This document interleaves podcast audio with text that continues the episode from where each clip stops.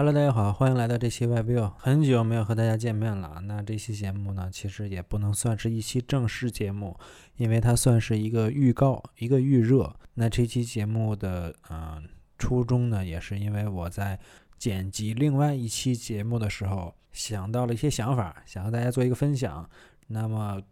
这些想法呢，也能为我的正在剪辑的这期节目做一个预热。那这期节目呢，想跟大家聊的一个话题就是。啊，北京地铁、北京公交跟上海地铁、上海公交的一个，嗯，我能感知到的一个对比、一个感受，想跟大家分享一下，就是他们之间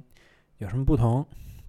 那其实能够做这样一个对比呢，也是因为我最近这段时间在北京啊出差，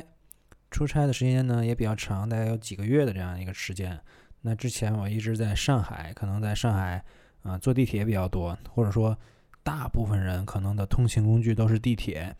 那么来到北京之后呢，其实地铁并不是我的主力通勤工具，因为我离公司比较近，我不需要坐地铁通勤。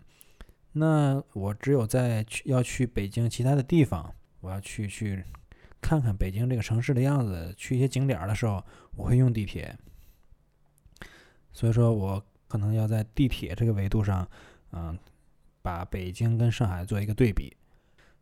那北京地铁它总体的感受，或者说它给我的第一感受，我觉得是不如上海地铁的。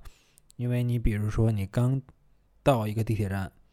北京的地铁站，你会发现很少有向下的扶梯，但是在上海的时候，你会发现它不仅有向上的扶梯，它还有向下的扶梯。但是北京这边呢，它可能由于这个向下，就是你走的从地铁口走到安检那个通道。的这段距离，它路的宽度可能不够，所以说它只能留出向上的扶梯跟楼梯。当然，你也不能说是不好啊，就是毕竟人家已经给了你向上的扶梯，你还想怎么样，对不对？但是上海这方面可能要比北京做的好一点。那我接下来可能，比如说走楼梯走到了安检的地方，那这个地方我感觉有一个比较和上海不同的地方，就是嗯。北京的安检人员的数量要比北京要比上海要多很多，就是可能上海可能大概有三四个人去安检，但北京这边可能有五六个人做安检，但是他们做的事情大概都是一样的，包括比如说你这个包要过安检，包括他要检查你的一些情况。嗯，我觉得这个可能是北京的人数要比上海多，但是这个对于普通人坐地铁来说，并没有多大的感知，只是我觉得可能这样人会利用的效率会比较低一点。那然后你这个时候就开始过安检，过安检之后你会啊开始坐地铁，坐地铁你下到那个下面的站台，你这个时候要区分我往哪边坐，对吧？因为有两个方向嘛。那有两个方向之后，你会发现。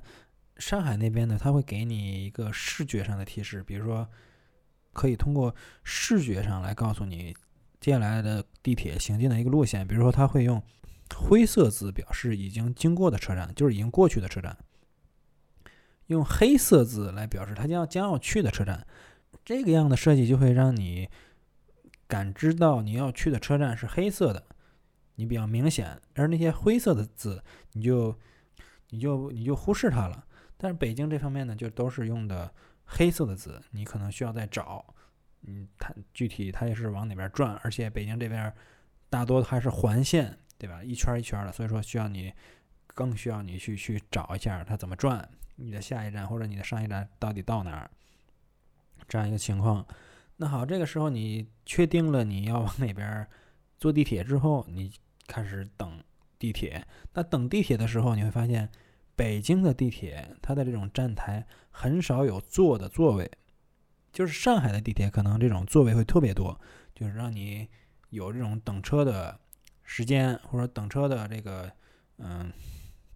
空闲，可以坐那休息一会儿。但北京这方面就是座很少，很少你能在等车的时候坐下，大概是这样。然后，然后这个时候你会发现车来了，然后你上车，上车的时候你会发现。北京的地铁，它信号可能不是覆盖的太好，比如说上海这边可能它有换乘地铁，然后它可能有那种，嗯，三 G、四 G 的信号都覆盖的很好。那北京地铁这方面，我没有测所有的路线吧，只是我坐的这几条路线，但有的给我的感觉是可能它的信号并不是太好。那我不玩手机了，可以吧？那不玩手机，那我准备看哪站下车。那这个时候，上海地铁又有一个比较好的设计，就是它会在车厢的连接处给你一个 LED 的一个牌子，滚动提示你这站是哪儿，然后下站是哪儿，好让你提前知晓我该在哪儿下车，对吧？那北京这块呢，就是它没有这样一个。车厢之间的 LED 牌子，它只是跟上海地铁一样，都是用了声音报站这样一个形式。但是你知道，就是地铁里这种环境是非常嘈杂的，尤其是列车行进过程中，你有时很难听到它报站到了哪儿，对吧？所以说，人们还是需要这种视觉上的提示，告诉你到了哪儿。尤其是，嗯，他刚到这个城市的人，他需要熟悉这个城市，这样才会才会让他感到友好。然后这个时候，你好不容易已经下了地铁，然后你会发现，嗯，要从北京地铁出站，对吧？出站的时候，你会发现，几乎所有的闸机都有二维码。那其实你会对比上海地铁站，你会发现，并不是所有的闸机都配备了二维码。就是原因是什么？就是原因就是，嗯，上海地铁可能会顾及到我用二维码出站会比较慢，因为你要掏出手机，你要把二维码打开，你要。把二维码就是拿到一定的距离去对它那个二维码的标嘛，对吧？然后你会发现这样是需要时间的，它并不如嗯公交卡或者 NFC 这样更快。所以说上海地铁只是留了几个口，比如说它有五个闸机口，它留了两到三个口是可以用二维码的，这样就不会出现全堵的过程，对吧？你你可以用你用手机或者说你用 NFC，你可以去其他口，这样出的更快。那北京，如果说每个闸机都配了二维码的话，就很容易出现就是都堵住的这种情况。但是我没有预见啊，但是只是说有这种可能性。然后另外一个感觉到北京地铁跟上海地铁不同的地方，就是北京地铁很少有警察做抽检，就是他查你身份证、查你这个证件怎么样情况。上海这个方面倒是做的挺挺多的，就是。地铁口，包括在地铁里面的这种走廊、通道、长的走廊里，会经常看到有警察抽查。嗯，其实抛去说他对这个抽查的这个排斥来说，其实这样的他做这个抽查是可以做到一定的啊犯罪威慑的，对吧？但是北京我发现好像没有这样一个啊地铁抽查的 一个事情。当然，我不能说这个好或不好啊，对吧？因为我也不喜欢。被警察查身份证，我相信每个人都不太喜欢这样一种行为，但它客观上啊，客观上确实可以一定程度上起到威慑作用。这是一个不同啊，我不能说它谁好或谁不好。那地铁大概就聊到这里，那接下来可能会聊到一些公交的话题，就是为什么会聊到公交呢？因为对我来说，我可能去到一个城市，我可能嗯了解乘客了解这个城市的第一的途径方法就是通过坐公交的形式。就是你会发现，你为什么会选择公交呢，而不选择地铁呢？因为地铁更多承载的更多是就是一种通勤的职能。比如说，我要在 A 地，我要去 B 地，那我很快通过地铁，地铁不堵车，我马上就能到，对吧？但是你坐地铁有一个问题啊，就是你看不到这个路途上的景色。嗯，比如说第一次来北京的人，你可能想看一下这个北京路上的一个情况，那坐。公交可能，我觉得可能会是更方便，或者说我去另任何一个城市都会选择坐公交，因为比如说我以前刚去上海的时候，我就会选择坐公交去溜这个城市，去转这个城市到底是什么样子，它每条马路的样子是什么样子的。嗯，因为上海包括很多城市，它对这种自行车并不是太友好，因为有时候你发现很多路都是没有给自行车做。分配路权的，就是这个，它只能机动车开，不能自行车开。而且，上海的马路很多的时候红绿灯特别多，你可能骑一会儿就要停一会儿，骑一会儿就要停一会儿。那你坐公交的话，其实在上海的体验还是不错的。你可以选几个上海的市区的这个线路，对吧？你可以啊，趁着这个。梧桐树这个树叶还有的时候，它尤其是上海这个马路比较窄，它这个公交又比较大，等等于说这个这个这个单行路就是给你这一个公交来开，你正好是算是你的一个旅游的车。你你比如说你你也不知道这是一个什么地方，然后你发现有个公交车站，你上车，你不知道你要去哪儿，你也不知道这辆车开到哪儿，但是你就是上去了。上去之后你会发现，正好有座儿，有座儿之后你就往那儿一坐，你这时候你把窗户一打开，小风往里一吹，然后你开始看路边的景色，看路边的梧桐树，看路边的行人，看路边的这种洋楼建筑，你会发现很有感觉。然后这时候你发现我我坐一会儿，我想下车，好，那你就下车好了。下车之后你会发现你又不知道这是哪儿，然后你又上了一辆你不知道去哪儿的车，然后你又开始重复这样一个过程，然后慢慢坐几次之后，你发现。哦，原来上海这个城市是这样的。那这种了解城市的方式，我也延续到了北京。我也会啊，在北京坐公交，但是在北京坐公交遇到了一个问题啊，就是北京的车站是有重名的。什么意思呢？就是北京的车站它会有两个站都叫一个名字。那你会发现啊，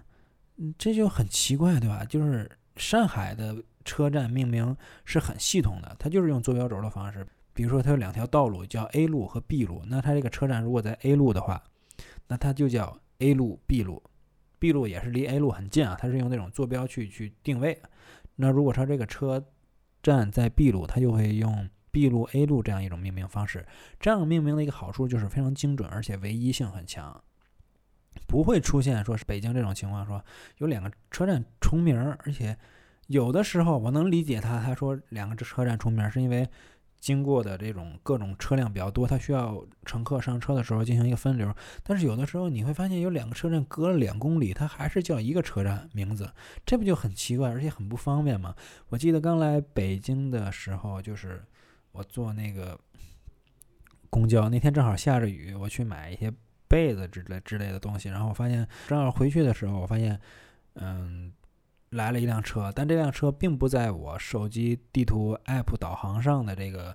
呃选择上，但是我看到公交车牌上说这个车是到我要去的那个地方的，然后我就上车了，我我也没有注意我这个地铁地地图 App 啊提示，我就上车了。上车之后，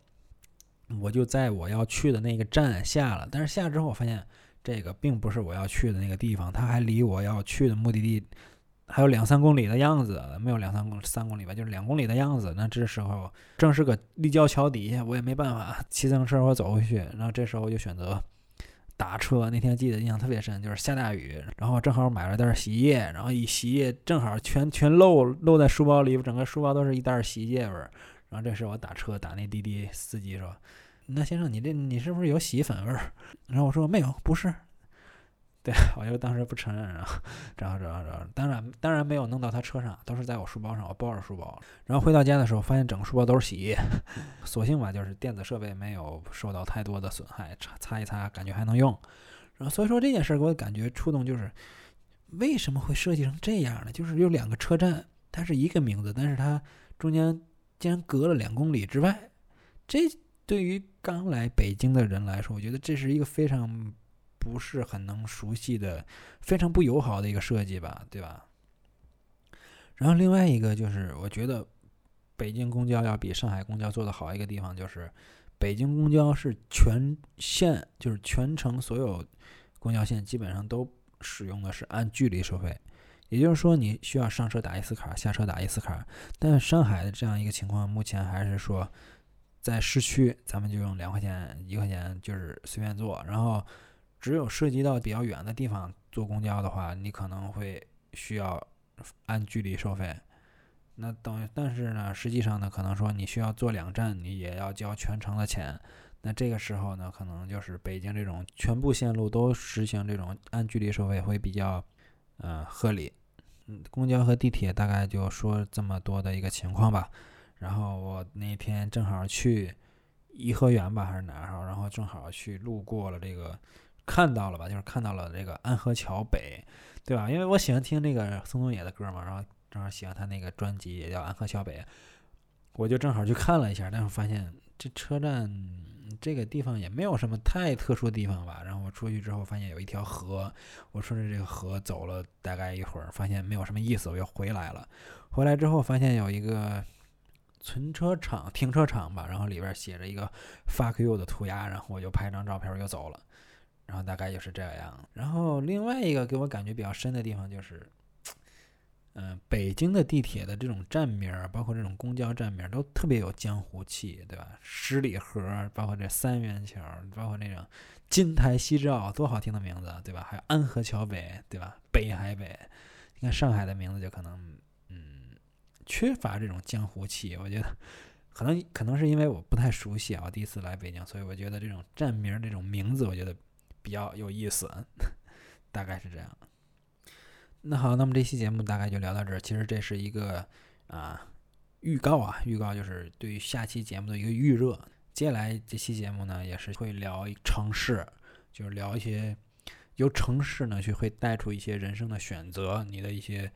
成长的一些选择，包括你工作的选择、人生的选择，希望大家多多关注。那好，那么这期节目就大概聊到这儿，欢迎大家关注后续的那期聊城市的节目。各位再见。